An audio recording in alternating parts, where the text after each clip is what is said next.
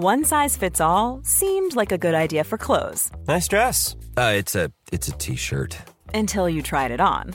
Same goes for your healthcare. That's why United Healthcare offers a variety of flexible, budget-friendly coverage for medical, vision, dental, and more. So whether you're between jobs, coming off a parent's plan, or even missed open enrollment, you can find the plan that fits you best. Find out more about United Healthcare coverage at uh1.com. That's uh1.com. It's that time of the year. Your vacation is coming up. You can already hear the beach waves, feel the warm breeze, relax, and think about work. You really, really want it all to work out while you're away. Monday.com gives you and the team that peace of mind. When all work is on one platform and everyone's in sync, things just flow wherever you are. Tap the banner to go to Monday.com.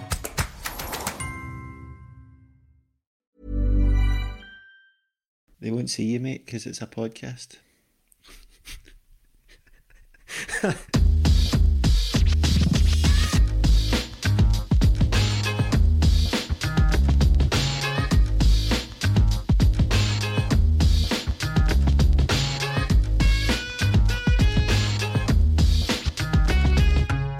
episode 222, I think, of, of 20 Minute Tims. Welcome. I am your host, Stephen, and with me, as always, is my podcasting wife, your friend and mine. It's Martin Melly. Yes, here. No Jamie this week. Um, we are we are but a, a twosome here. But in fairness, the guy podcasts about four times a week, so he's due a bit annual leave. Yeah, we're just like Neil Lennon's Celtic. We don't have that focal point up front, do exactly, we? Oh, exactly. well, he could be a vocal point, couldn't he? We just need to work without him. I like what you did there. Melly, what we usually do to give the listeners a peek behind the curtain here, we have many podcasts under the 20 Minute Tims banner, this being the, the, the, flagship as it's become become known. Amazing that we've got away with that, calling something the flagship and copped very little flack about it. but that's the name of it, that's how it stands. What we would normally do is we have reaction podcast over on patreon.com, patreon.com slash 20 minute tims, where we get to the mics immediately after the final whistles to talk about the game. So that's really just the the podcast on which we give our immediate views, whether they're positive, negative. Well, a bit, bit of both. This week we'll we'll find out as we go forward. But what we'd normally do is we'll give our thoughts right away, and by the time the Monday flagship rolls around, we might take the opportunity to take on a different view, use more information or data to either support what we said on the the reaction podcast, or maybe even refute altogether. I, I, said quite recently that I completely changed my mind on Ryan Christie's performance in a certain game. However, doing that in this case would probably feel a bit disingenuous because, to be perfectly honest, I don't really care how many shots we had or the possession stats from the Ferencvaros game. The reality of it is, whether we're reacting immediately after the game or we've had a few days to, to let it sink in, the game is still an abject failure. That there's no getting around about it. So I don't really want to come here with well, well, you know, the game wasn't actually that bad because you know if we look into the half spaces, we actually improved and we dominated it. None of it matters at all because the end result is is what we're left with. No, yesterday after the Motherwell game, I thought right. I felt better. It was the first time in yeah. days that I wasn't blood red mad, as Jamie would say. but I went and I sat down and I put Celtic TV on and I started the to watch the Ferencvaros game again. And I got to the lineups and I thought, right, okay, I can do this, I can do this. I got to their goal and I had to turn it off. I was going to try and dissect it, see what went wrong, and I couldn't do it. I was like, this is pitiful, man. Six minutes and we're behind. The lineup pissed me off so much as well, and it just it brought back all those memories from days before. I think I had PTSD after that game.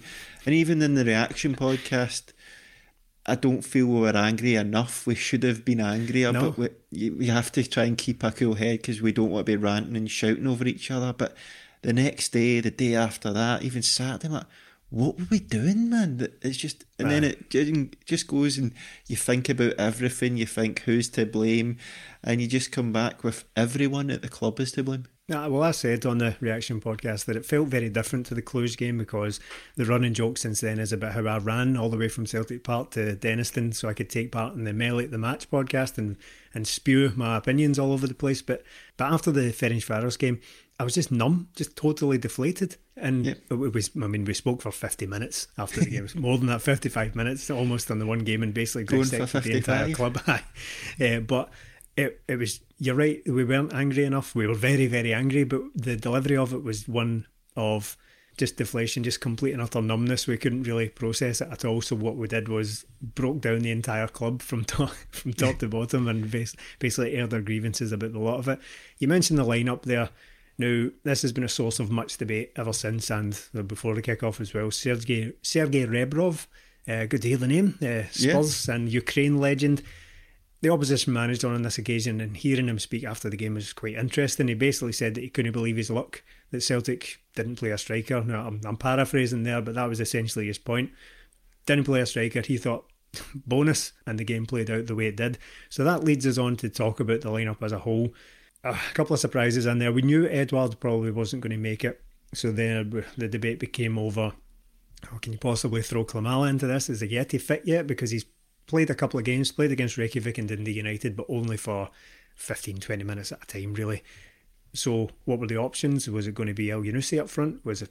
Well, there, there were many things we could possibly do, but what we ended up with was Christie playing as a quote false nine, and it, it didn't work. that that seems very broad to say that, but the reason I say it didn't work is because you know there there are many things you can do with without a striker. You don't need a number nine in there, but what you ultimately do need, and this is probably going to take in a bit of the Motherwell chat as well. What you do need is someone who is going to occupy the the spaces that a striker would, or and make the runs and hold up the ball on occasion. After the game, the the average positions came out, and it turned out that Ntcham and Christie had basically played as a concentric circle in the middle. Yeah. They were holding hands the entire game. So, what were your thoughts when you saw the lineup, and well, what what did you think of Celtic's approach to it? No, when I saw the lineup, I thought, look, why is there a guy that Neil Lennon has bought in January and hmm. people say, oh, it's a law signing? It's whoever signed him, Neil Lennon signed off on it and he brought him in and he's not played him in January or onwards. He's barely played. Then he comes in, he gets bigged up in pre season. He's bulked up. We're, we're seeing a lot of interviews with him, hearing all these all this stuff about how he's doing well and Neil Lennon comes out and says he's not match fit. But you've had matches to select him in, Yeah. so why is he not match fit if he's you said it on Wednesday night, if he's not good enough to play in the second qualifying round of the Champions League, why is he even on the bench? No, Because what was the use of him? Again, it's just but as I looked at the, the lineup I thought, do you know what? It's the second round. We should be good enough to beat this team.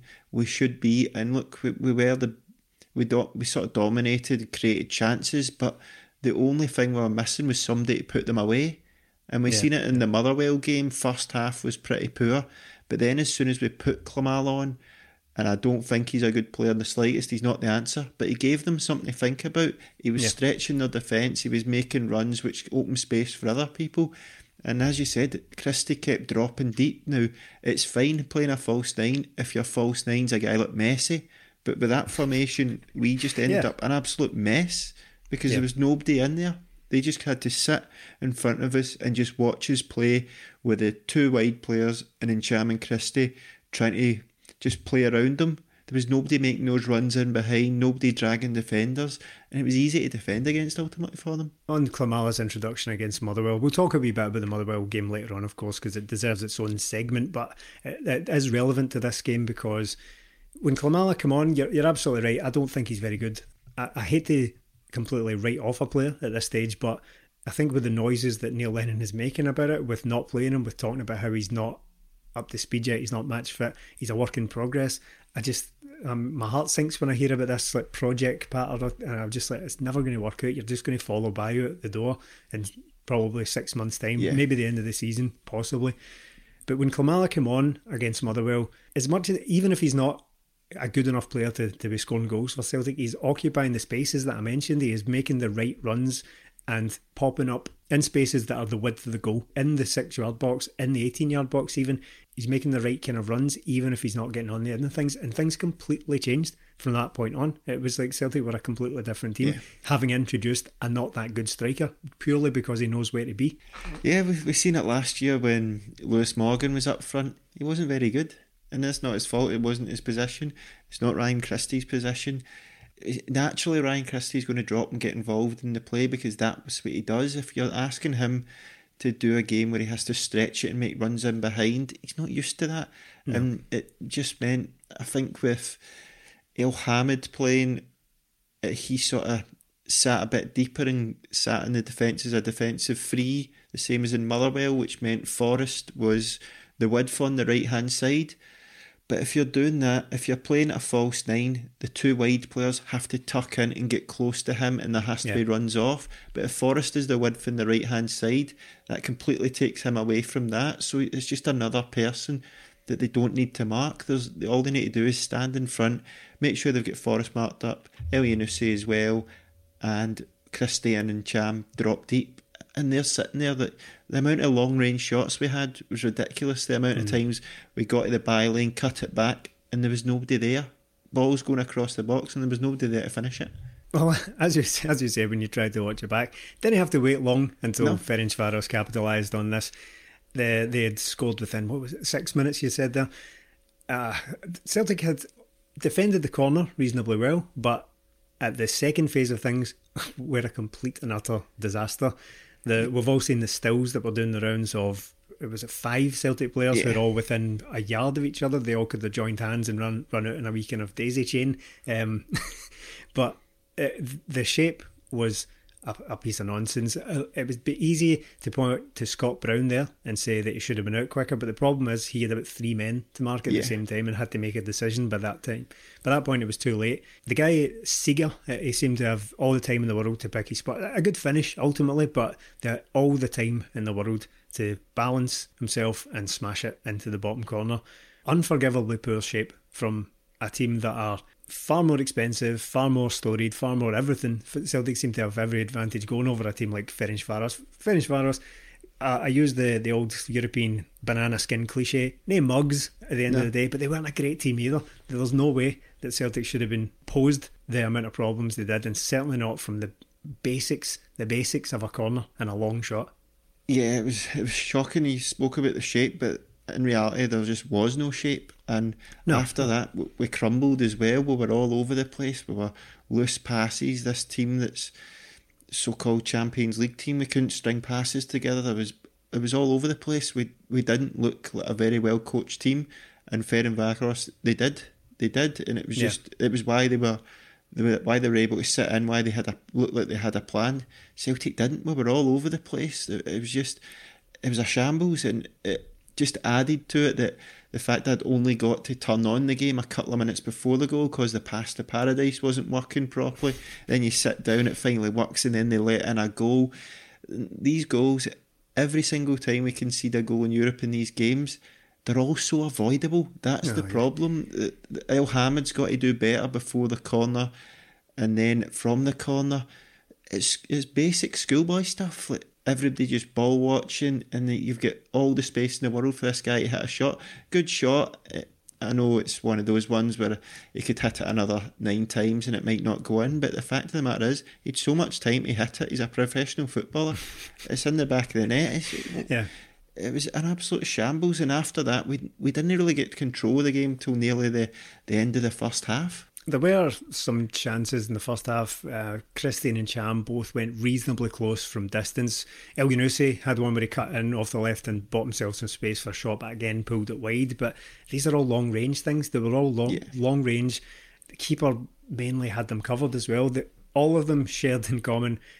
There was that wee moment where you think, from the camera angle, oh, that's crept in. That's that's going to keep in, but it turned out it just kind of rolled around the, the back of the net. Yeah. But any chances that Celtic are creating, you're, you're absolutely right. They've got no one, no one on the end of them, no one in the six yard box, no one taking up their right positions to get on the end of these things. So they are limited to long range shots, and it just seems like I, I can't really fathom why Celtic end up in a situation where they're having to rely on low percentage efforts on goal, such as long shots, against Ferencvaros. And uh, again, I have to point out that this is the second qualifying round yeah. in Europe. The thing with doing like a, a once weekly Monday podcast is that it, things have kind of changed since then, but we we really need to talk about that because the damage is done. The Motherwell game does not make up for it because we got back to winning ways and got three points on the board. The damage of the Champions League exit is completely done, so there there really isn't any rescuing that, whether you go out and beat Motherwell handily or not. So that that's why we're we're kind of forced to go back and talk about this because the ramifications, the potential repercussions of going out of the Champions League at that pathetically early stage could be felt far and wide when you talk about transfers. It's a lot easier to talk decent players to come to the club if you've got Champions League football or at least the potential of Champions yeah. League football on the horizon. It's a lot easier to hang on to your big players if the same again if you've got the potential of Champions League, but we don't have either of those things now. So uh, Celtic have once again gone out and made it very, very difficult for themselves in just a crushingly early stage of the season. It's not even as if we got to the qualifier or the, the playoff and faced a, a decent team where you think, well, it's 50 50. This is, you know, Celtic might be in a position to go out here. This is a team they should have absolutely they should have absolutely muddled. It's a complete failure from top to bottom at the club.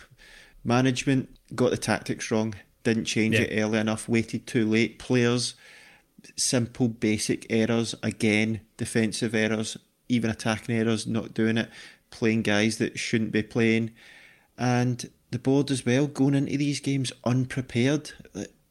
The defensive errors. Jozo Simunovic left at the start of June. We've needed a centre back since then. Mm. Bolingoli hasn't played since last season because he's not good enough. We needed a left back. We don't have it.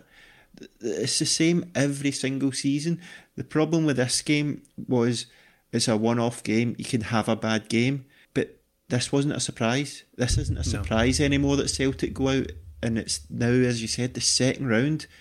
Looking at that squad, we had another level to go up for the next round and then another no. level after that. Would we have qualified on that basis? No, we'd be nowhere near it. And I was really, look, going into these qualifying, one round games, a home game against a Hungarian team no disrespect to them, but we should be winning that game. We should be. And then the ramifications, as you said, player sales, trying to entice players to come and stay. What about Rangers and Celtic now? Celtic had the chance to be playing Tuesday, Wednesday, Saturday, and then Rangers would be playing Sunday. We're going to be catch up for the rest of the year, probably.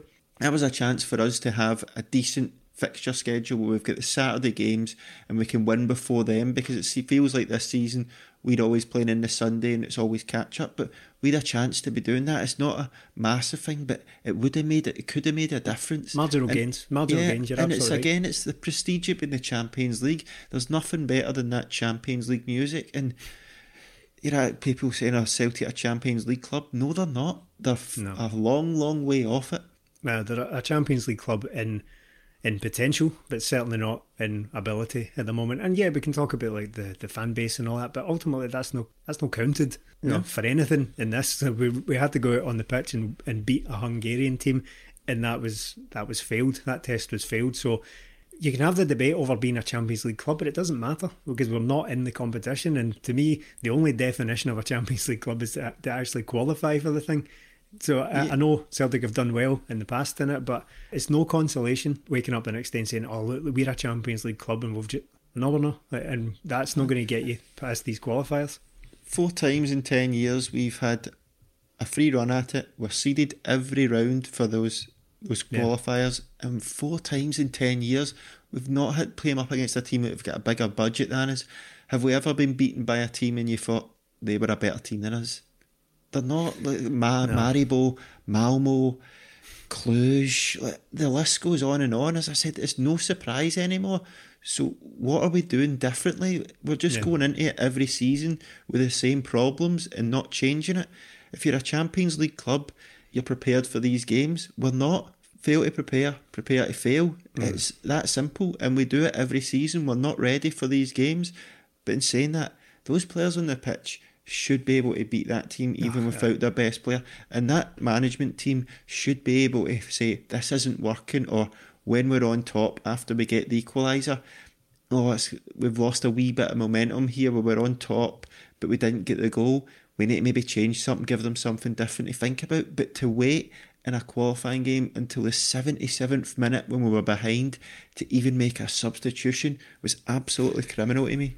Right, these these qualifiers and what feeds back into the chat about the lineup as well is that there's a pattern emerging here in that I think Neil Lennon is maybe guilty of sometimes trying too hard to get as many of what he deems as the best players into the team at a time. So what we saw against Cluj was uh, Callum McGregor at left back. Yeah, we saw ridiculous. Kristoffer Ajer at right back against Copenhagen, and this time we've seen Christie up front. To me, there's very little merit in getting as many many good players onto the pitch as possible because anyone can do that. You don't need a manager to do that. I could pick Celtic's best ten outfield players and try and cobble to, together a formation out of it. What counts here is trying to have a cohesive plan and system, and if that fails, a plan B. And those are the things that are letting Celtic down at the moment. It's not having the better players because on the better players, we can talk about not having a striker, which I think obviously f- like played into things. We could have been doing with someone in that position, but we are fond of talking about how you know English players are, are overrated. They're, they're worth you know they go for too much money and all that. that. That's fine. I'm not going to disagree with that. But at the same time, we're sitting here claiming that Kristoffer Ajer's worth twenty million pounds, and I don't mean to single him out. I don't think he was the main problem. Far from it, the main problem on the night. But Yep. twenty million pound centre half. We've got a seven six million pound keeper three million at left back. You're getting Cham potentially going for twenty million pound. Christie probably be looking at fifteen to twenty million pounds. What were Ferencvaros worth? It's I know. night A and couple day. You hundred could probably, there, yeah, you could get their entire team for probably what you would pay for Christopher Jullien.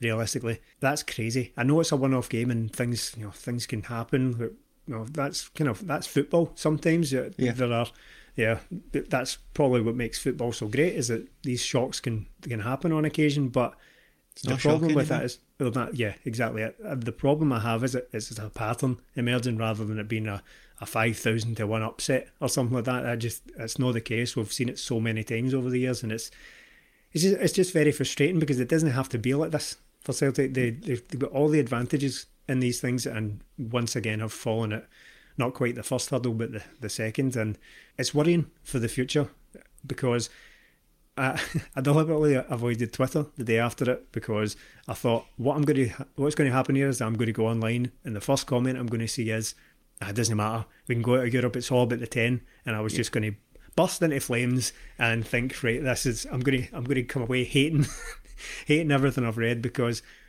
I'm sorry I don't buy into that at all. It's, that's a very small time attitude to take of course we're all mad for this like 10 in a row fever right of course it's got to be huge and all that and a, a huge amount of focus will and should be on it but it can't be the only focus because we're trying to spin plates here. If one of if the European thing falls over, we've already spoken about it. We've talked we've talked about the the difficulty in recruitment. We've talked about the difficulty in holding on to players if you go out of Europe. Odson Edward is a Champions League player, and Yeah. we're basically hoping upon hope that we can talk him in to staying. To That's because three years in a row he's been in the in the team Yeah. and we haven't been able to qualify. Has missed him through injuries. I think he made maybe made a one appearance in Rodgers last season in the Champions League, but. I understand the ten is massive. I want it. Everybody wants it. It will be Yeah. absolute history. But see if your team is good enough to qualify for the Champions League. They're going to win the league, but we're Yeah. not. And then it has a knock on effect on everything because then you've got players maybe thinking, oh, do I really want to go into Europa League, which we still have to play two qualifiers to get into, by the way, so it's not guaranteed we'll be in Europe this year.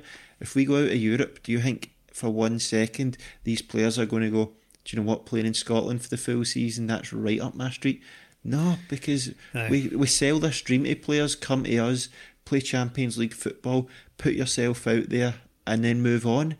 But again, it's just that thing where, oh no, have we got to qualify for the Champions League as if it's a shock that we have to play these games and we're not ready for it? We don't bring in the players again. Last season, go out to the Champions League, bring in Elyounoussi Forster. We'd have qualified if we had those players. This hmm. time we go out, we sign Turnbull the next day, we're in talks with Shane Duffy. If these players had been in two weeks ago, we'd be in the Champions League still. It just it's utter madness the way we go about our business. if Ajeti had been in, no, if if my Manny had balls, he'd be my uncle and all that. I understand The, the, the Yeti, Yeti thing one because because he's not fit and he was Lennon's Yeah. number one target. I can understand that, but then what what I was going to say is that Ajeti probably could have been signed earlier, but the thing with that is that was, as we previously discussed, he had taken a little bit more time to discuss his future. Yeah. So I don't want to have a, a, go at the club too much for that because he, you know, rightly or wrongly decided to take a couple of weeks to to mull it over, which is entirely his prerogative. So that there has been a few sort of, oh, he should have been signed weeks ago. It's not always as easy as that, but the likes of Turnbull and Duffy, you know, that could have been done. That, that yeah. surely could have been tied up. It's the the whole Klimala thing as well. Going back to just play him because well, do you know what? People don't know if he's crap. The first yeah. in Celtic make a mug of me every time because I try and be positive. But I've seen him play for a reserve game and he was shocking. He scored, but he contributed nothing to the game. He didn't look any better than the 21 other players that were there at reserve level, and I thought he's not going to cut it. But he puts on a bit of weight, he shaves his skull, and I think, oh, he's right into it. And they dupe me into Aye. thinking being Mr. Positive again. The guy's not good enough, and if your manager's not going to pick you, what's the point? But again, going back to it, the guy signed him and then he's not got him up to speed in pre-season to be able to play in the biggest games we have. The whole thing is fundamentally all wrong at Celtic from again top to bottom. We are not. Where's Celtic's strategy? Like we're going out, going to go out and sign, try and sign Shane Duffy. Brilliant, good player. Love bringing good players in. But the whole time in lockdown, you're not telling me that Celtic identified Shane Duffy and said, that's the guy for us. It's only because he's become available and he's a Celtic fan. We haven't identified this guy. Yeah. So who have we identified to come in to replace Joseph Simunovic or come in who's better than Arjen Jullien? Crying out for that. Nowhere to be seen. Going into these games underprepared all the time. See with Klimala, I, I, totally agree. I've all but made my mind up about him as well, but it's an unsatisfying making my mind up because I'd rather see him play a handful of times and just make up my mind and think, well, he's terrible. He's yeah. clearly not got it, rather than have this weird match fitness mystery hanging over him. I don't believe that for a single second, by the way, because he's he's clearly fit. He's been with yeah. the club since January. He's been training. He's had a full pre-season. I don't believe for a single second he's not fit enough to, to play football. I can believe he's not good enough. And if you want to tell me that, Neil Lennon, then absolutely do so. I'll, and I'll I'll shut up about it. Basically, I'll just, just give, give him an hour, then bring on Ajeti. Yeah, it, it, wasn't working, so like, he's not the best player, but he, it's not as if he doesn't try. He puts his wee heart into it. He's just not good enough. Put him up there, a focal point, something to create space for other players. But we were so passive, so obvious to play against it. They just sat in. I mean, they got the goal. We got the equalising goal, which was a decent goal. But after that, we were on top. But there was barely a chance. You thought, apart from Cham hitting the bar, that was it. That was the chance. After that, yeah. it started to lull, and yeah, change it, change it because we need an injection or something. Players will be getting tired.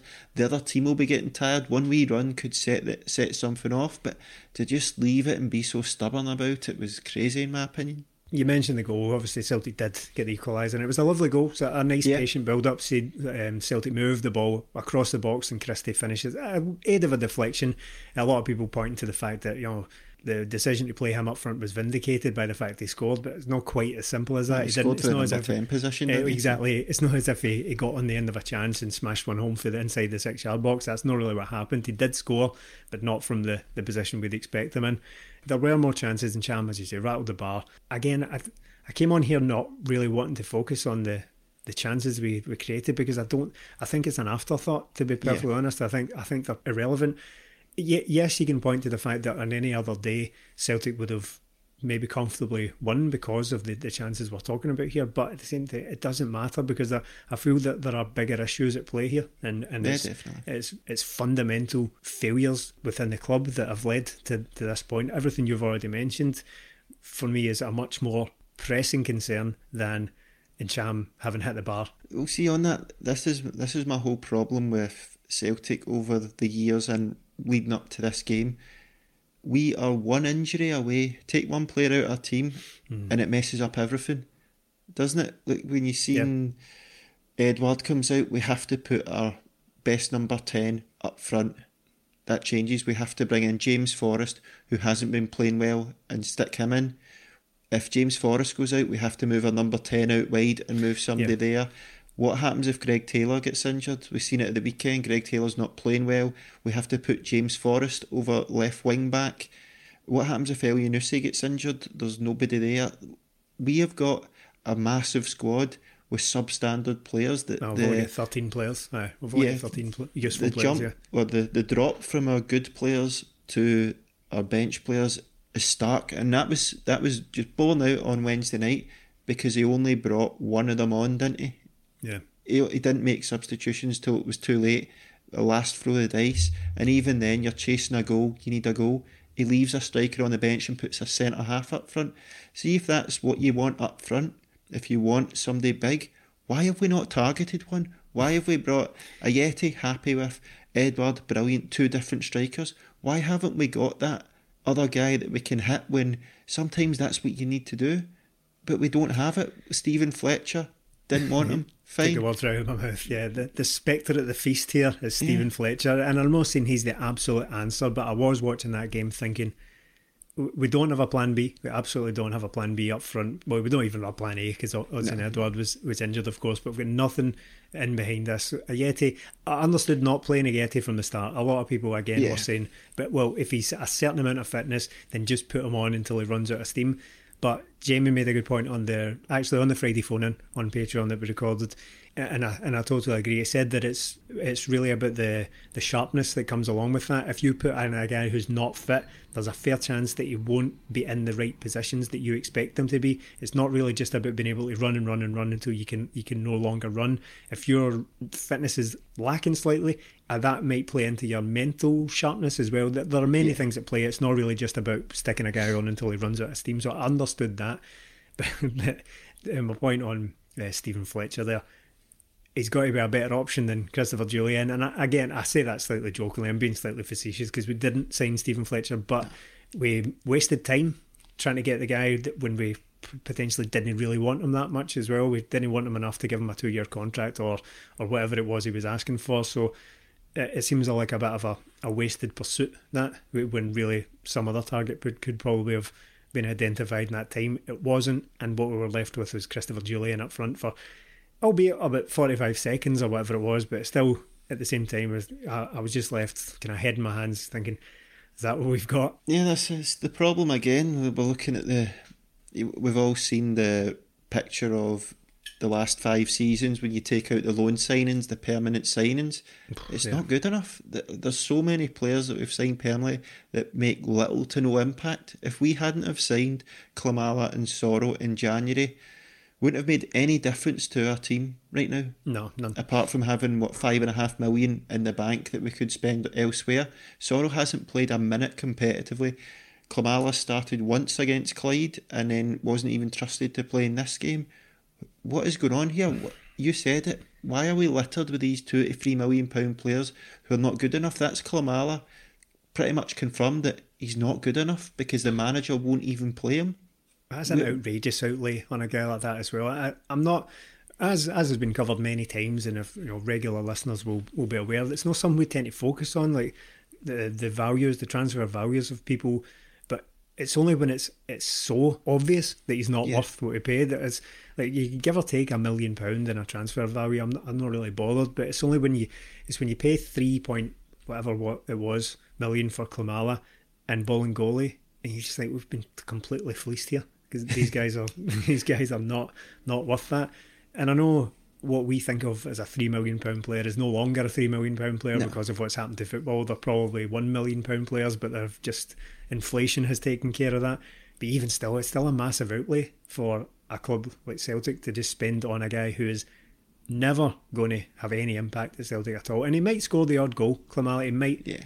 But so did Amido Balde, so did Bayo, and you know all everyone to an extent is capable of scoring the odd goal for Celtic. But as far as being trusted to make any kind of impact, and yes, it was a crucial game, but it's not it's not a big game in terms of the opposition. It's a big game in terms of what it means to the club going forward, and you you, know, you must qualify. You must qualify in a one-off game at home against Ferencvaros. But if you're not trusted to play in that, you're not going to be trusted to play against Rangers. You can forget that. He's never going to play against Rangers. So if we've got a guy here who's not going to play against Rangers, don't sign him because that, that's not of any use to Celtic at all. We've got plenty of players who can play against Hamilton Accies and, and Motherwell and stuff like that. In fact, he wasn't even fancied against Motherwell either. I'll have to take that back. But We just that- go and sign that's- somebody for the league, can't we? Aye, aye, you could. And, you know, as much as people might joke about saying, like, go out and sign Eamonn Brophy, he's not good enough either, but he can definitely play in the SPFL. And aye. if anyone, just in case anyone's in any doubt, I do not want to sign Eamonn Brophy. I just, I'm just illustrating the point that if Kilmarnock were going to play against Motherwell, they would probably pick a striker. They would probably have a striker good enough to play against them, but we don't. Kilmarnock yep. wasn't fancied against them. Yeah, it goes back to the same thing we say every season. You get what you pay for. Mm. And we don't. We're told every season, or oh, January's a big window for us. It gets us players in to let them get bedded in for the Europa League, uh, for the Champions League qualifiers. Well, we brought two players in in January, and neither of them claim on in the qualifiers. No. So where, where is the thinking? Where's the strategy? What is Celtic's idea here to be ready for the Champions League? Because it doesn't look like we have one. We're going into it unprepared again. One injury away from crisis in multiple positions. I mean, look at us last season and this season. If we get an injury, we're moving a player out of position. We're playing Nir Bitton season after season as a centre back. Yeah. He's fine there, but he wasn't a centre half. We had to make Jonny Hayes a left back last season because the two we had brought in weren't good enough.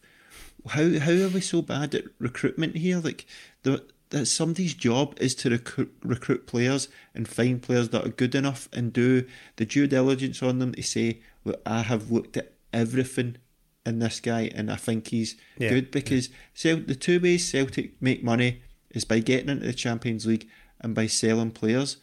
But we're shooting ourselves in the foot with both because we're bringing in substandard players that aren't good enough to get us into the Champions League, meaning we can't get as much money for them because they're not playing the Champions League, they're not showing the the potential and what they can do. And the good players we do have want to leave. Look at that double treble season winning squad. That was a good squad, and we yeah. chipped away at quality, said it at the time, and we've never replaced it. James Forrest, Cal McGregor, Scott Brown, Kieran Tierney playing 50 to 60 games a season because there's literally nobody that can take their place. That is criminal. Kieran Tierney was on open goal talking about having to take painkilling injections to mm. play in the SPFL. It wasn't that desperate.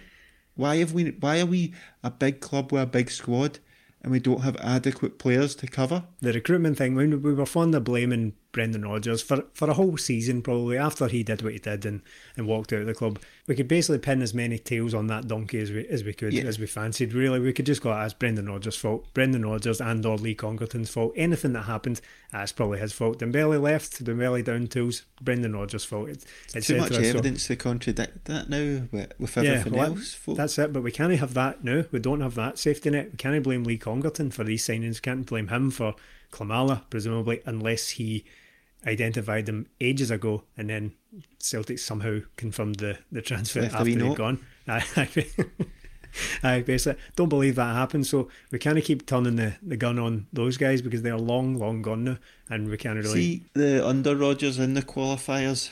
Like uh, every team we've been put out by, I feel they're well coached and they've got a plan. Whereas us on Wednesday night, we didn't look well coached or like we yeah. had a plan. Brendan Rodgers, for all his faults in the last season, everything came to a head at that Champions League qualifier when we came out. Yeah. We get put out by AK, Dembele, Boyata, missing out on John McGinn, all that sort of stuff. Rodgers wanting to go to China. But seeing the previous two seasons, we patched a team together and they got through it because they knew what the plan was. They were well coached every day, even though we had centre half, um, centre mids playing it, centre half, Iron Bitton playing in there, O'Connell and Kolo Toure, Ambrose. But we got through them because the players knew what they were doing. They did not look like they knew what they were doing on Wednesday night. It was all over the place. See on the coaching thing, right? I'm going to ask you a difficult question here. Yes. Not in terms of not just not like a brain buster. I just mean it might be difficult for you for us all to process. See if you switch the managers the other night, do we go through? Yeah, probably. Yeah, yeah. I would have. Because yeah. I, I, looked at what happened here, right? He's obviously managing a, a club with a, a vastly inferior budget to, to Celtic. But it's even basic things such as, you know, Elhamed is tiring, tiring and tiring, and he just sticks some fast players up there to outrun him. That I mean, that is as basic as it comes, but Celtic didn't do anything like that. We didn't no. do didn't make any adjustments whatsoever that I thought, well, here we go. This is this is going to influence the outcome of this game. But he just did that very, very simple change. stuck some fast players on there, ailing, injury prone fullback, and all of a sudden a, a goal comes from it. We, we, need to talk about that, of course, as well, because I feel like I've now gotten to the point where I can't talk about Elhamed because I just jinx the guy every single time. I spoke last season about how injury prone he was, and then the, the game immediately after that, his leg just exploded. Was it against Lazio? I think it was Yeah. actually. He's, he's, he got a terrible injury. I've been talk- I've been singing his praises now for weeks about Elhamed since he came back into the team. I was like, "Oh, he's one of my favourite Celtic players. I think he's absolutely brilliant. Then he goes and turns that in just in the, the game afterwards. Incredibly basic stuff. It was just a punt. He completely gets himself caught out of the, the long ball, gets in the wrong position, and then is is outrun. The thing about this is, and we, and Jamie and I talked about this in the Friday phone in as well. We often give Kristoffer Ajer a hard time for going to ground when it's unnecessary because I think his decision making is at times poor, and I think he gets it into his head. Well, this is what a defender would do. This is what like a heroic, one of the, the best defenders in the world. What he would do is he would slide in and make this big heroic tackle. Going to ground isn't bad in itself. The thing about that chance was the the ball was there. The ball was there Yeah, he had it. He had it. He clean as a whistle. ball. Clean as a whistle. Even yeah, he got that little touch on it, but it's right in front of him. I, I think there was very little risk if he had just gone in and hooked that ball away cleanly. It's very, very little risk of him giving away a penalty or anything like that. I think he just he just hesitated and didn't have this pace to make up for it. Yeah, that that was one where it's just, as you said about match fitness. Maybe that was just psychologically he was tired and he doubted himself. He'd already been booked. But again, we've got a great right back sitting on the bench who, when we need a goal, who when we need somebody to beat a man and get a crossing, get a cutback, put him on because Forrest being out wide, it wasn't working. He was terrible. He was an absolute passenger. Forrest. It was shocking. There was a few of them in there. There was a lot of individual performances that weren't good. Neil Lennon came out and singled out certain players. Well, not certain players. He singled it. He just threw everybody under the bus because I've seen basically every team member as one of the ones that wants to leave. Yeah. So the way we had it, we had it there. We had the players to beat them, but again, we didn't do it. And it's just a failure from top to bottom for Celtic. Again, I keep saying it. They weren't a good team. The goal, the, the first goal they got from a mistake from a corner from our. The second goal was a punt up the pitch, and a guy just outpaces somebody. It, it's simple goals we lose, and it's it's every time. Cluj, did they rip us apart?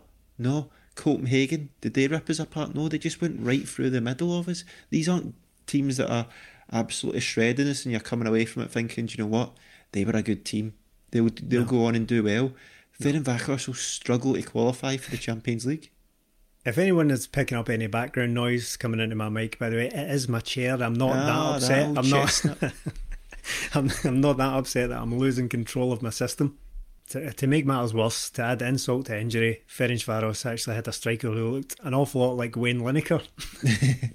the internet's Wayne Lineker.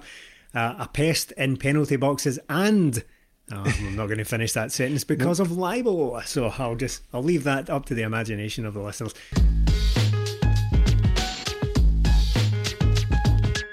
He spoke there about the players uh, who were alleged to be wanting out, and my immediate reaction to that was that he's kind of painting himself into a corner a wee bit here, Neil Lennon, because unless there are shock swoops during the week, this is the team he's going to have to put out against Motherwell. So where does that leave us if he is pinpointing the fact that players want out as a factor in having just lost that game? How can he possibly put his faith in the same players again? And sure enough, he did. It was the exact same lineup. Now, I know he slightly walked it back a wee bit uh, during the week, but at the same time, he has left this this hanging over the place now. It, it shouldn't have had the focus it did because I, I've said that a couple of times now. Let's see if players want to leave, see if they feel they're ready to step up to the next the next level, go and test themselves somewhere. Right, that's absolutely fine. I think in certain situations that can probably be healthy for a club if players are, are doing so well that they feel right. Do you know what? I'm I'm probably ready to move on. You've probably at all times get players who've got their eye on the next move, but it doesn't derail the season. That we've always got players who are you know essentially too good for Scotland. For certainly for the last few years, we've had Kieran Tierney who was too good for Scotland. Is Dembele. You know the the list goes on.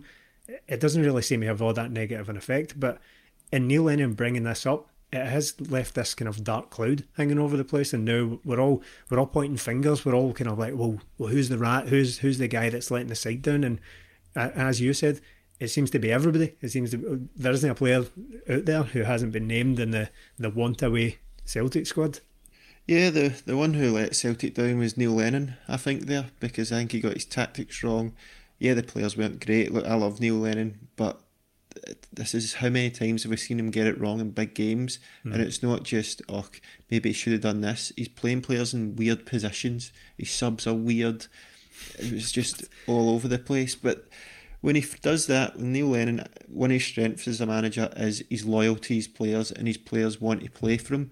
But he came out and just done a Gerrard and flung them under the bus. If Rangers yeah, lost yeah. and Gerrard done that, we'd be on speaking about it here, laughing at him. Ourselves, but he's left it so he's left it speculation rife about everyone.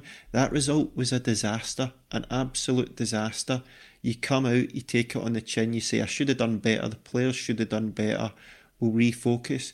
But he tried to deflect the blame onto the players. Now, hmm. the players, we can all guess at the ones that want to go because it's pretty obvious that these guys want to go on and build on their career. That's fine. But now you've flung absolutely everybody under the bus, right. and there's speculation about everything Like Karamoko Dembele's one of them, Jullien's one of them. It, it's got it's got very messy when it was a bad situation made worse by what he said, and having to walk it back like he did uh, coming up to the Motherwell game, going with the exact same team. That we're all doubting players now. We're all doubting players. Is it him? Is it him? But some of the players mentioned, like it's meant to be Christie, it's meant to be Ntcham. I thought they were two of the better players on the night. yeah. I thought Ajer, apart from not getting out quick enough at the start for the, the first goal, I thought he was good the whole game. He was trying to break through.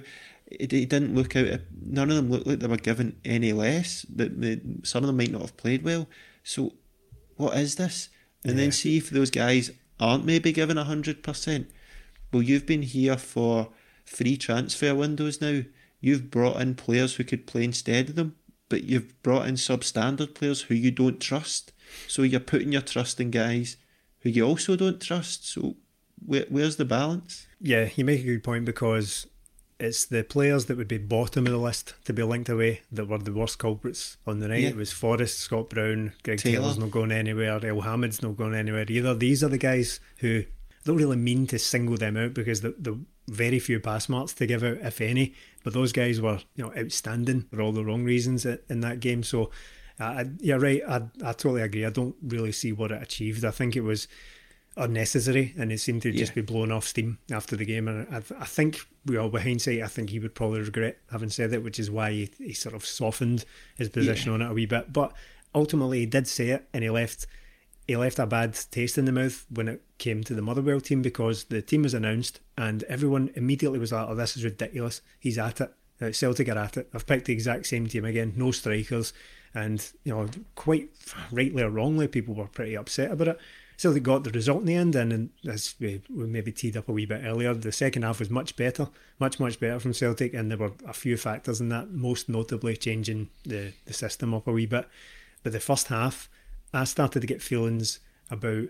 Remember, it was was the last year immediately after Clowes played them Dunfermline, and it was oh, an absolute stinker of, of a performance. I started to get vibes of that where I thought we can't afford this. We cannot afford to drop more points here. I didn't think. Well, I didn't think it would say would drop points, but I, I thought the pressure's on here. Pressure's on here. There was a lot of people very, very upset, and for good reason. We still are. But anyone who's listened to the last however many minutes we've been talking knows that you know, after several days on now, we are still pretty pissed off at the Ferencváros thing, but we can't have a substandard performance coming in after that because the pressure's on and people are, whether it's hyperbole, whether it's over the top or not, people are calling for, for his job. Yeah. I don't, think he should be sacked. It's, it's one of those things where, but again, it's just the pattern of it. And when you've seen the lineup, he had to sort of do that lineup. It was mm. stubborn. I don't think he should have done it because it was clear that the striker thing didn't work. And again, in the first half, even though we got the goal, we're missing that focal point up front again. But Motherwell, it was easy for them to defend with a back three against no striker. But the fact that he said Klimala wasn't fit enough meant he couldn't start Klimala up front because he, yeah. he'd said, what difference did a couple of days make to his match fitness? But he brought Klimala on at half time. So Klimala was fit enough to play a full half because he's not going to take Kamal off after he's put him back on. So he was fit enough to play a first half against Ferencváros, wasn't he? and then you can bring Yeah. on Yeti. But in the Motherwell game, it was again the shape was all over the place for me. I was shocked. I was, I was listening to a podcast recently, and they, they made a point on it that you don't rise to the occasion, you descend to your level of training. And I thought Mm, right. that's that, I heard that after the game. I thought that's right for Celtic because we didn't look like we had preparation. We didn't look like we knew what we were doing, the keys. And again in the Motherwell game, Elhamed sat like Lustig used to sit and formed a back three with Jullien and Ajer. That's fine. But when you've no striker, you need, as I said, Christie's there, Forrest and Elyounoussi to be right beside him, like Pedro and David Villa or Pedro and Alexis Sanchez were for Yeah. Barcelona, making those runs, interchanging. But then to have James Forrest as the wide right leaves a big gap in there. There's nobody making those runs to create the space for eh, Cham and Christie. It's, it was just a mess, and Greg Taylor getting up the line. The guy can't cross the ball. I think he's a fine in a back four, but as an attacking fullback, he's not good enough. And No, it- no. it was just all over the place again. Look, we got the goal, and it was a, a great goal. Callum McGregor just showing how pivotal he is for the team, even after being disappointing during the week. But that was a good goal. Gives it to Forrest. I thought Forrest shouldn't be in the team, but there's no nobody else to play, No. so he's in there. He's not in there on merit, but absolutely smashing finish. He, I thought he looked a bit. He didn't look confident getting it, but the guy stood off him, so it allowed him to get the shot, and it was an absolutely tremendous finish. Great play from McGregor as well, and the the relief on Forrest's face. I thought, Oh, he needed that, didn't he? yeah, Yeah. he'll kick Good. on now. He didn't. Apart from the hmm. goal, I didn't think he was disappointing in the game. But my thing with the goal is that was a sort of breakaway, not quite a counter attack, but that was a bit of play from McGregor and gets it to Forrest quickly. But see the amount of times we had the ball on the edge of the box and worked it across, we never created one opportunity from that. And that's because you've got two number 10s and two wide players. Where's the guys Yeah. making the runs off? Where's the guys? Motherwell's back three don't have a striker to mark, so they can and their midfielders then drop in. It's easy for them to pick up. It was lunacy from Celtic again. See, when we talk about the, the Ferencvaros game, and Ryan Christie scored, but not from the position he was playing. So he, he scored from more of a number 10 position Yeah. rather than the striker. I felt I felt this very similar was this the case with James Forrest in the second half because I thought he was actually actually all right and, and got involved in a couple of things. He, he had a couple of decent chances cutting inside and he hit the bar with one as well. But this is when he's playing left wing back and really not doing the job of a, of a left wing back. He's drifting well inside. He effectively On his was stronger foot. yeah, he was coming in on his stronger foot, and he was basically taking up the position of not not so much maybe a number ten, but of like an inverted winger. When really a left wing back should be all about gaining width uh, that that Greg Taylor wasn't offering. So, so yeah, th- these things were good, but I hesitate to use the word, but they're almost accidentally good. If you know what I mean, they're, they're, Yeah. they're almost sort of byproducts of something else rather than being a, a cohesive plan.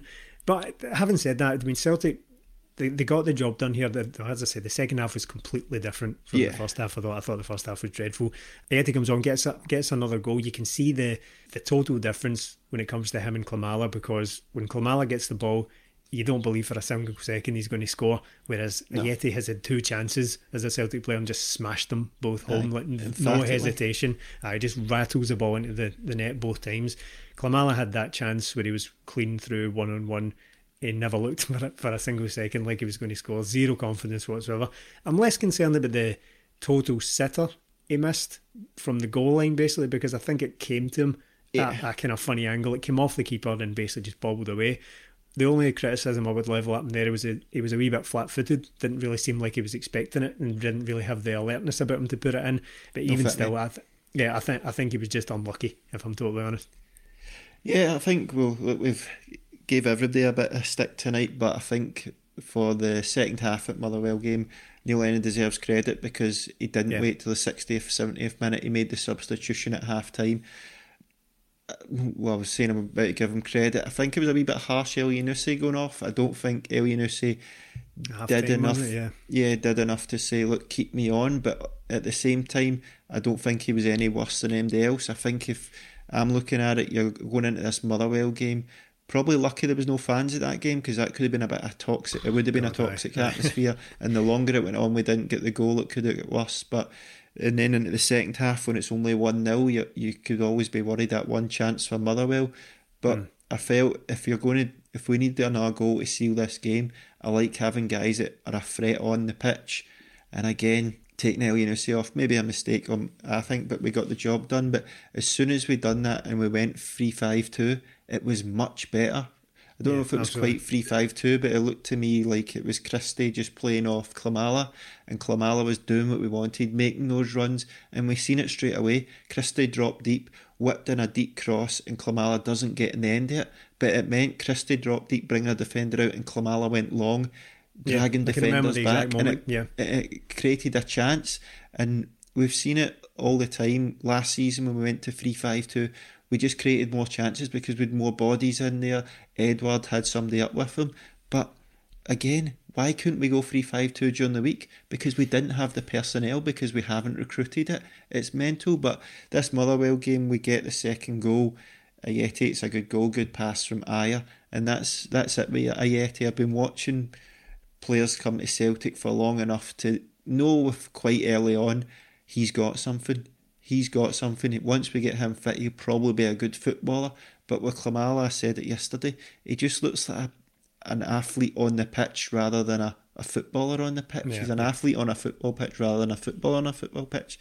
Just doesn't look good enough. But in saying that, he's no great, but he made a difference because he was making those runs and it was giving yeah, them something 100%. to think about. Exact same lineup as you said, and oh. as part of that comes well, the unpleasantly named the Brown section of, of the podcast. what an image! But, um, I thought we settled on Brown Talk. Brown Talk, right? Okay. Brown Town. Aye, Brown Talk, Brown Town, wherever we are with it. The the thing is, the reason I bring it up is because yeah, it was the same lineup again, and it meant that Scott Brown played ninety minutes three times in eight days um, as a thirty-five-year-old midfielder, and I think that is bordering on negligence at this point from Celtic, whether it's a combination of Scott Brown and Neil Lennon or or whoever is deciding to persevere with this. I don't know, but I just think this is crazy now. We could end up now, we're breaking records for playing like 35 year olds constantly. There, there can't be many teams out there who are still playing a 35 year old midfielder every single minute of every single game. He came off against Reykjavik after an hour, which which was fine, but his performances in this these games again, I didn't think there was anything inherently wrong with what he was doing on the ball. But my, my main issue is that he has now been sailed past at will by players much much younger than him yeah. and much more energetic and much more well not athletic but much more agile and faster than him and again it's a point I made a couple of weeks ago I just said look he's he's out there playing against guys who can be upwards of 15 years younger than him you're never going to outpace a guy like that. It's just not possible for a, for a guy like Scott Brown. There was a moment against Motherwell where it was, I mean, even the, the amazingly named Bevis Mugabi burst yeah, forward, skinned him, and then and just stroll past him, and Brown eventually brought him down because it was a foul he had to make. In the, in the end, it was like a kind of professional foul as they made away from him.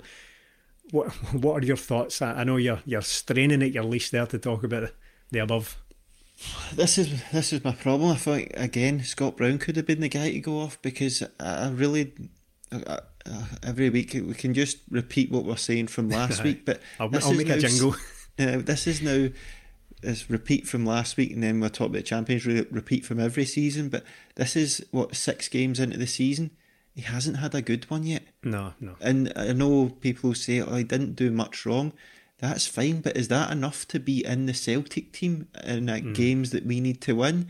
Scott Brown has been tremendous, a great servant. It shouldn't no be happening no like this. Three games in eight days is unacceptable. We bought in Kouassi years ago with a view to sort of playing this guy to be the long term replacement. It's not happened. Kouassi wasn't good enough. But there's nobody there to replace him. No. And it's it's mental. It's not as if he's like demolition man and we put him in cold storage over the summer and then he comes out like John no. Spartan again.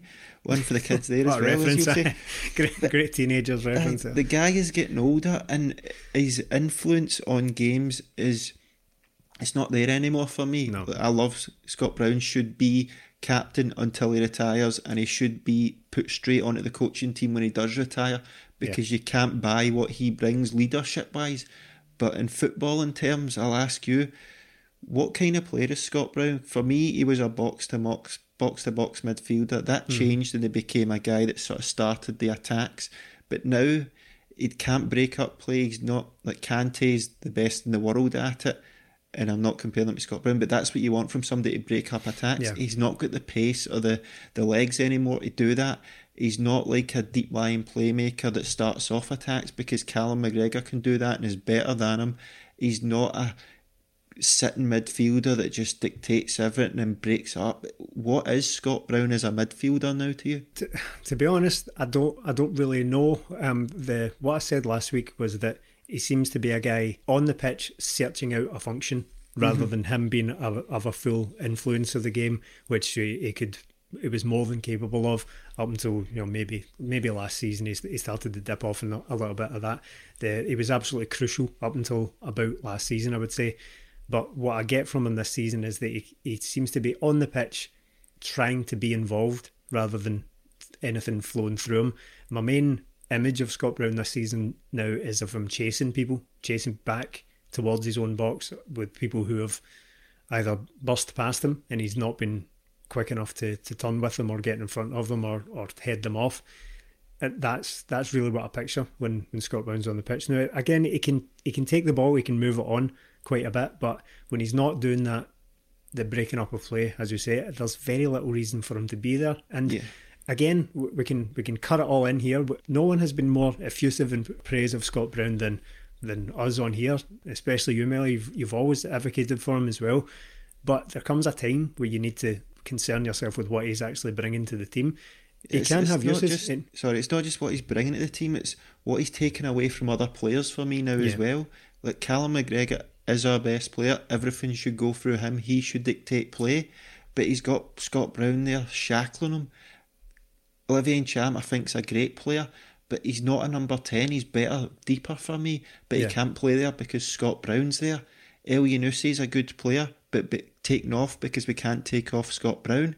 It's just, it seems to be the ideal substitution for me at half time was take off Scott Brown, leave it, go 3 5 2, and then you can play Christie number 10, McGregor and Ntcham in midfield, Elyounoussi up front with Klimala, and Forrest and Taylor down the wings. That's fine, that's dynamic, that's going to move the ball about, make things happen. Ultimately, did get the win, but again, I'm looking at the guy at the end of the game going, what, what did you contribute? And mm, yeah. I, I don't want it to get like this with Scott Brown, where people are crying out from it, with taking out of the team. Uh, it gets to the point where you're people don't like Scott Brown because he doesn't deserve that. He doesn't deserve no. this. Isn't the way it should be, and it's not the way it has to be because we've got midfielders. It's the one position we've maybe got options.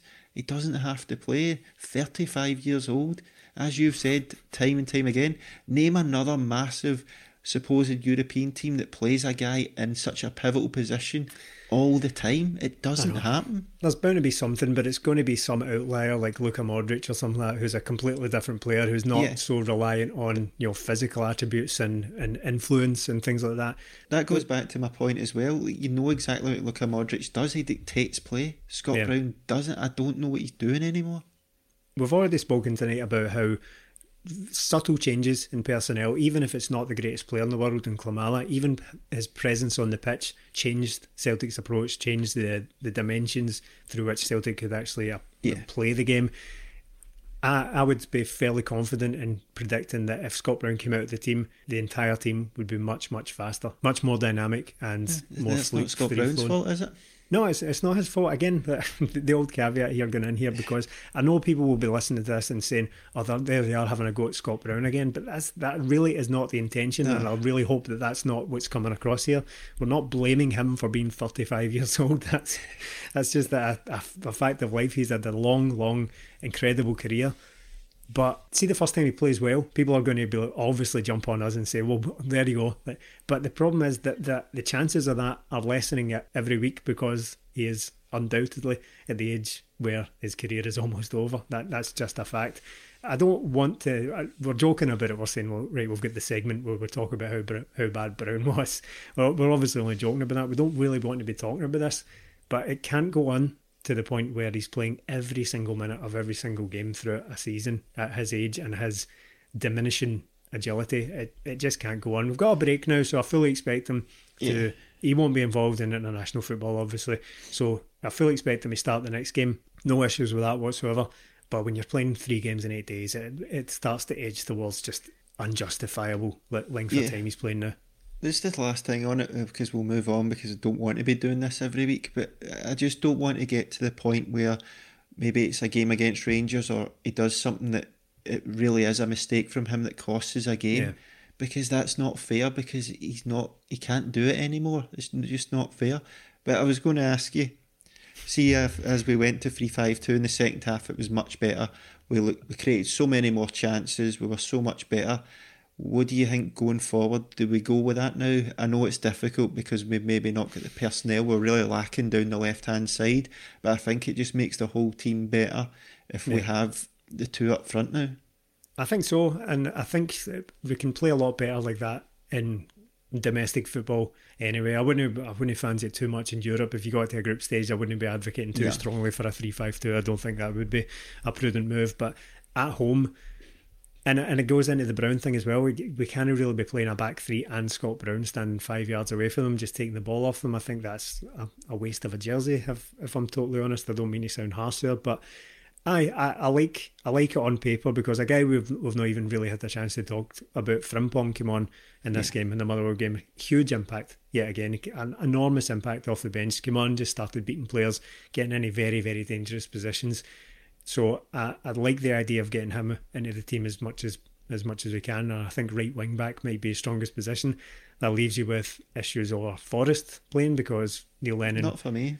No, not not for me either. But Neil Lennon will find it very difficult to drop James Forrest. I don't think that's how it should work, but he finds it very difficult to, to leave Forrest out of his teams because he's such a huge fan of him.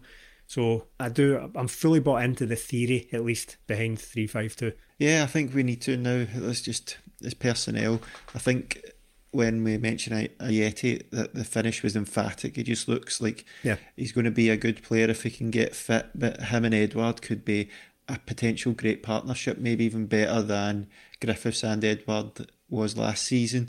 And as you say, Frimpong is just made for a right wing back. Yeah. If we can have the midfield of McGregor and Ntcham and Christie or McGregor, Brown and Christie, it gets Ryan Christie into his best position and gives him two players to hit as well. It's just down that left hand side. I'm not happy with Forrest playing there. I, I can see why he was played there because Taylor was given us nothing. But that's another one, Greg Taylor. It's another game when I'm like, you're making it very hard for me to defend yeah, yeah. you now. So if we get in Duffy this week, it gives us at least options at the back to go a back three. We just need somebody down that left hand side, and I think going forward, maybe if it's maybe if we went a three a four three one two as well, that could work. But yeah. I just feel getting two up front is going to be essential because these two players are really good, and if Edouard's fit again and Ajeti's fit Two good goal scorers, man. Correct. And speaking of options, the conclusion of a long, long transfer saga, saga. involving David Turnbull finally came to an end during the week. There, we'll speak more about him after he's made his debut. We didn't get uh, we didn't get a switch of him against Motherwell, and we'll we'll maybe have some some scouting stuff to be doing on him on Patreon in, in the days and weeks to come. But just just to get your your overall thoughts on that transfer, this it has been a long time in the making. It's not been much of a surprise that David Turnbull has eventually uh, arrived. It's unfortunate timing. I was trying to think of anyone who had came in as a signing under more of a cloud than he he was just sort of snuck out. Oh, by the way, we've signed David Turnbull when everybody was still raging about the Ferencváros thing. It would maybe Nakamura only... came in after Nakamura. the five 0 Artmedia game, didn't he? That's right. Uh, Boruc was already there but hadn't played yet, so there was they came in under a bit of a a bit turmoil as well. I'm, I'm delighted with Turnbull because I think he, he will go on to be a good player from what I've seen of him in the first season. He broke through, getting goals from midfield. He looks like a, a young, bright guy that will just energetic and gets the goals. Maybe a sort of Stuart Armstrong yeah. uh, mixture of him and Christie. So delighted with it. Terrible timing for the guy bringing him in uh, uh on Thursday. I was just like, eh, all right, fine. Why wasn't it done two weeks ago? Because he's played. I wanted to see more football from him, but Celtic clearly wanted him the whole summer.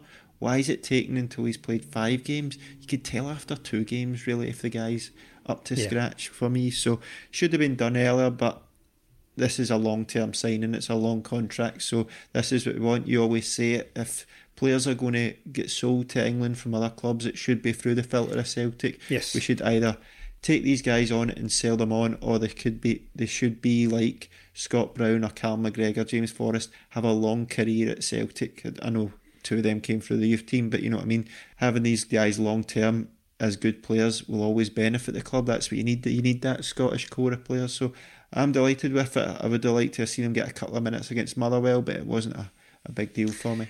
No, and he's got plenty of time. Obviously, there's the there's the break now, so we have a chance to get acclimatised and all that. Get get some training under his belt. I don't think I can't imagine he's involved in, in international football. So a nice time to get him in, get him in, and maybe bedded in for for weeks to come. Elsewhere, the another transfer saga. This has been not as long as the David Turnbull one, but every bit is tiring. Every yeah. bit, every bit as exhausting. Uh, the the Duffy, the Shane Duffy to Celtic thing seems to have gathered pace in the last 24 hours or so. Uh, Stephen McGowan, who we all know is, is, is the oracle. He's across most things when it comes to all, all things when it comes to Celtic rumours. So he has confirmed that it is at least a thing. It is at least happening. Things are afoot when it comes to Shane Duffy. So again, we'll probably get more of a chance to talk about this when it's all confirmed and and, yeah. and so on. But it's looking. Either.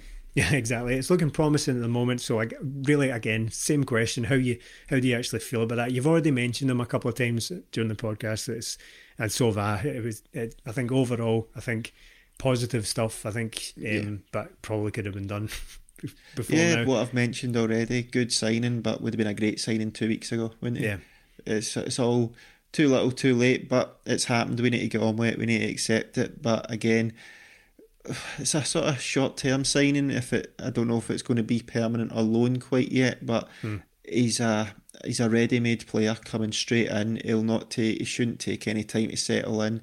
He's been playing in the Premier League, even though he's been playing for a team that aren't great.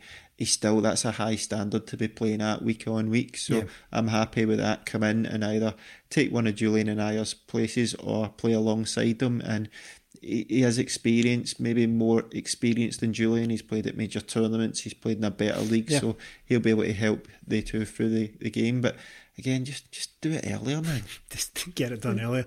on on Shane Duffy, I agree with everything you've said there. I think some people maybe overlook or undervalue how tough it is to be a centre half at a struggling team like Brighton over the course of a 38 game season. Now, we have players in our possession who can go out and stand out uh, on a one or two off basis against the likes of Lazio or Rennes or anything like that, but we don't have anyone who's tried over the course of hundreds of games at, at a higher level, and Shane Duffy represents that. He's not the most glamorous of names, but he has been in there against proper opposition for a long time, and I think you know to be a at times standout defender as I said, for a struggling team. That there's something about you in that case. This isn't like a young player like a Musonda or something like that that we've taken a punt on.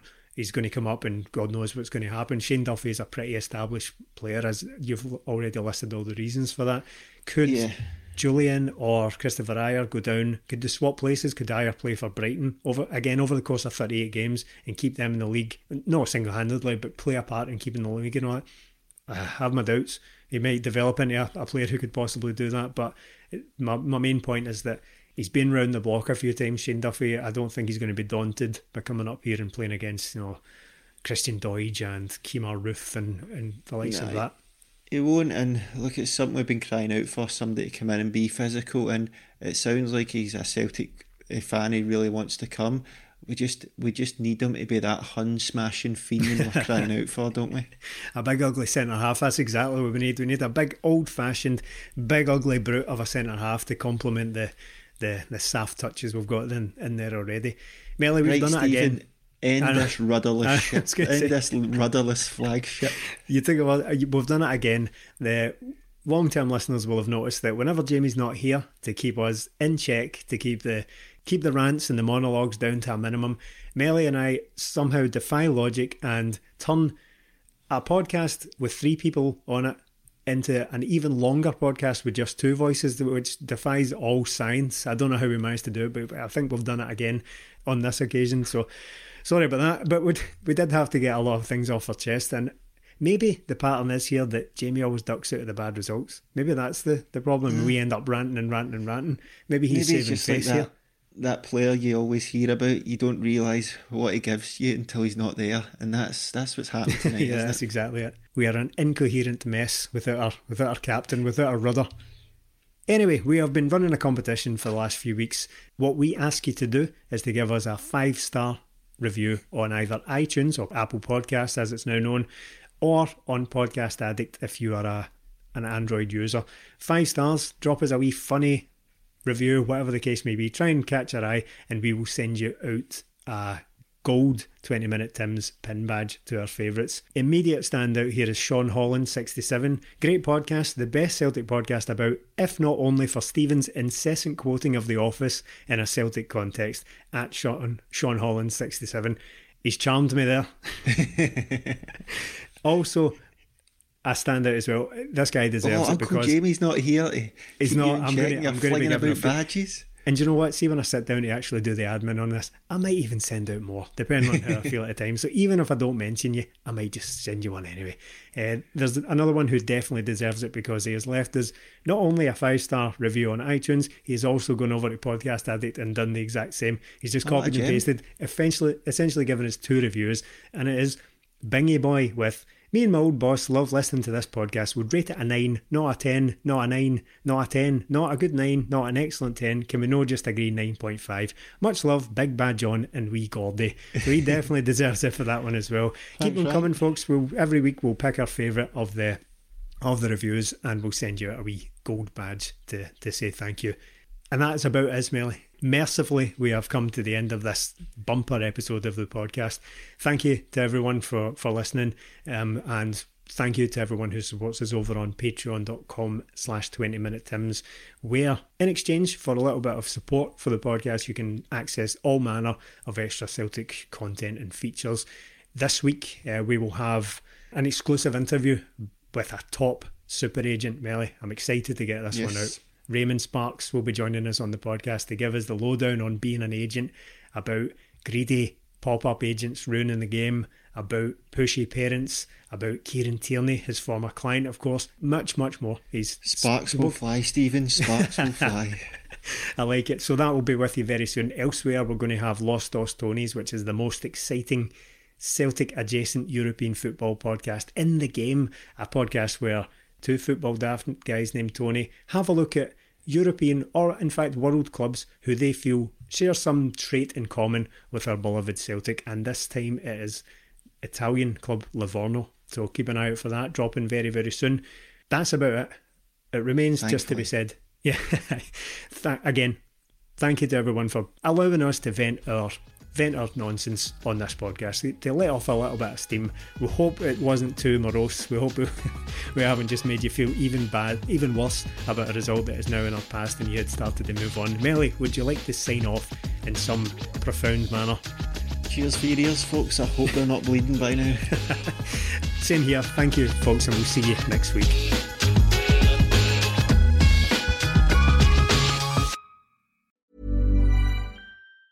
Hey, folks, I'm Marc Maron from the WTF Podcast, and this episode is brought to you by Kleenex Ultra Soft Tissues your ally to help tackle your allergy symptoms this season. I love the change of seasons, but nobody loves pollen and all those other things floating in the air that make you sneeze during this nice weather. Kleenex Ultra Soft tissues are hypoallergenic and allergist approved. So fight back against watery eyes and runny noses without worrying about irritating your skin. For this allergy season, grab Kleenex and face allergies head on. Hi. This is Craig Robinson from Ways to Win, and support for this podcast comes from Invesco QQQ. Invesco QQQ is proud to sponsor this episode and even prouder to provide access to innovation for the last 25 years. Basketball has had innovations over the years too. We're seeing the game played in new ways every day. Learn more at Invesco.com slash QQQ. Let's rethink possibility. Invesco Distributors, Inc. Hi, I'm Daniel, founder of Pretty Litter. Cats and cat owners deserve better than any old fashioned litter. That's why I teamed up with scientists and veterinarians to create Pretty Litter. Its innovative crystal formula has superior odor control and weighs up to 80% less than clay litter. Pretty Litter even monitors health by changing colors to help detect early signs of potential illness. It's the world's smartest kitty litter. Go to prettylitter.com and use code ACAST for 20% off your first order and a free cat toy. Terms and conditions apply. See site for details.